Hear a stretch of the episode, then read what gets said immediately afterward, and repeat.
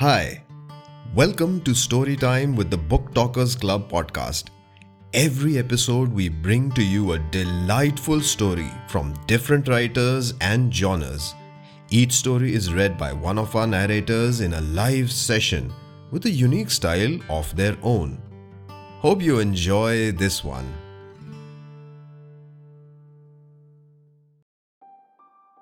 The Saint and the Goblin by H. H. Munro Saki. The little stone saint occupied a retired niche in a side aisle of the old cathedral. No one quite remembered who he had been, but that in a way was a guarantee of respectability. At least so the goblin said. The goblin himself was a very fine specimen of quaint stone carving and lived up in the corbel on the well wall opposite the niche of the little saint.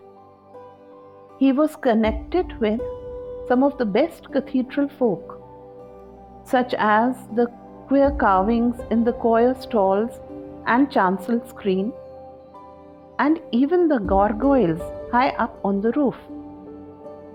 All the fantastic beasts and mannequins that sprawled and twisted in wood or stone or lead overhead, in the arches or away down in the crypt, were in some way akin to him.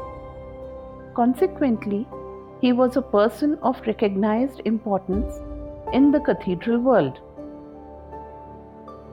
The little stone saint and the goblin got on very well together, though they looked at most things from different points of view. The saint was a philanthropist in an old fashioned way. He thought the world as he saw it was good but might be improved. In particular, he pitied the church mice who were miserably poor.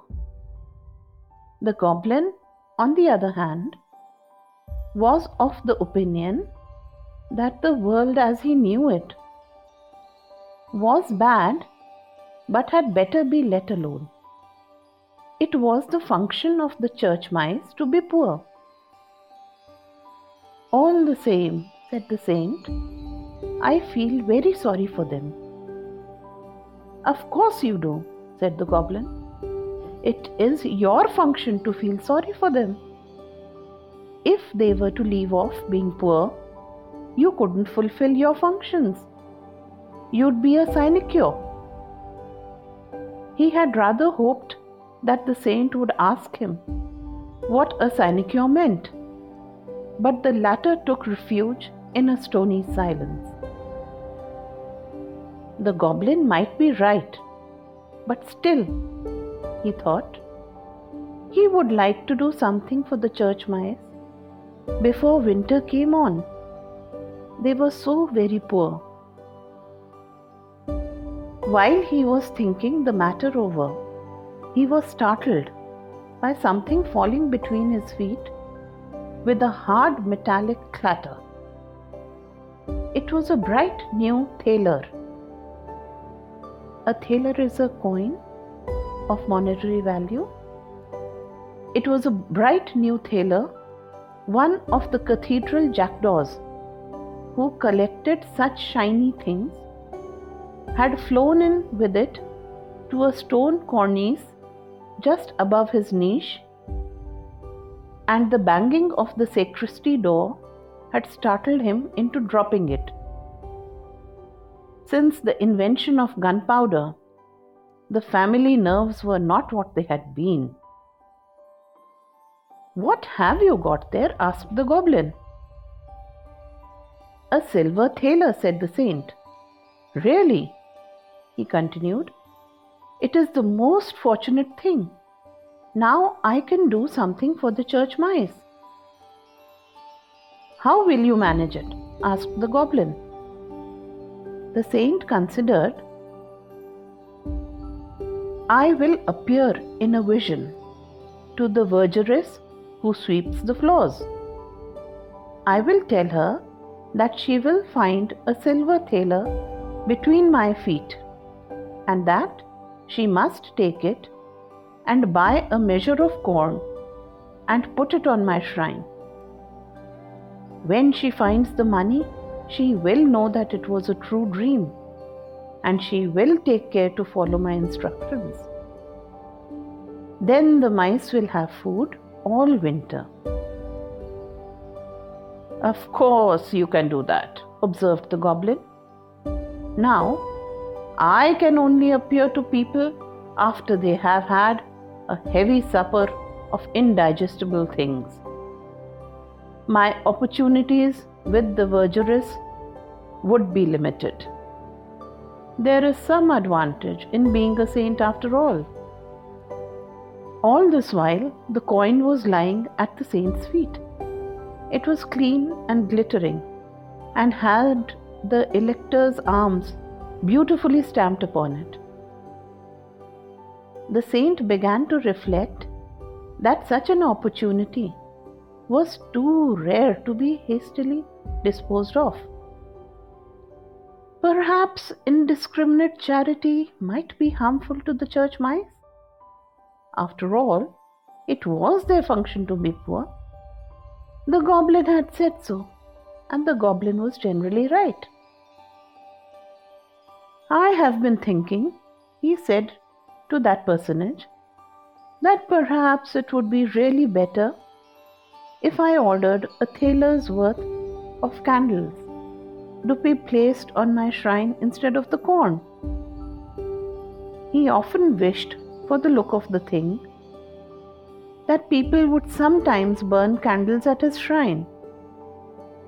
But as they had forgotten who he was, it was not considered a profitable speculation to pay him that attention.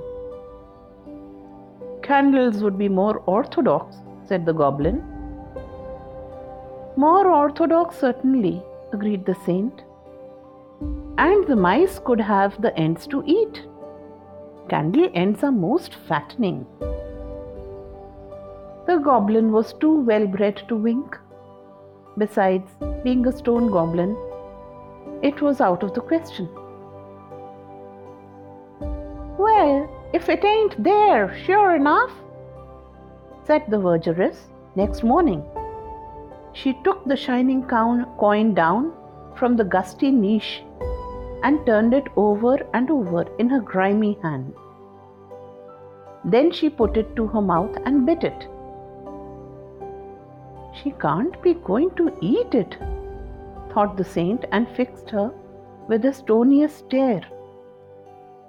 Well, said the woman in a somewhat shriller key, who'd have thought it?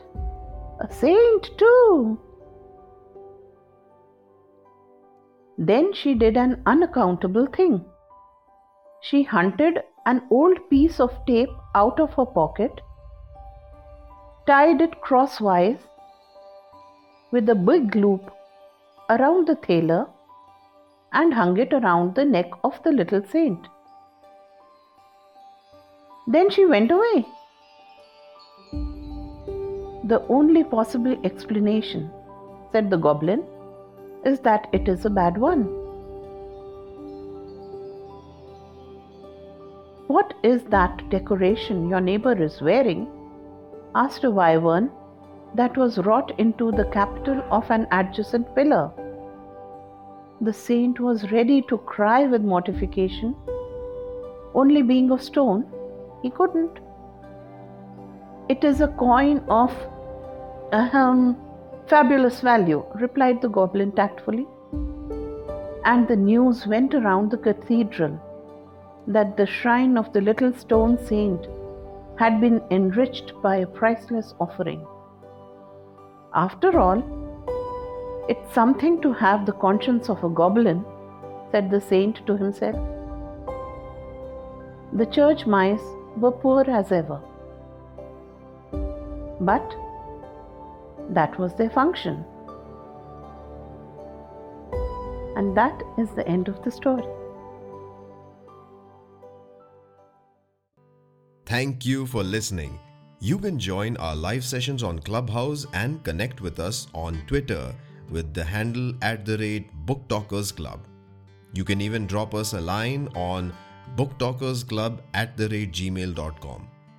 Do like, follow, share, and subscribe to Book Talkers Club podcast. See you around soon for another episode. Have a great day.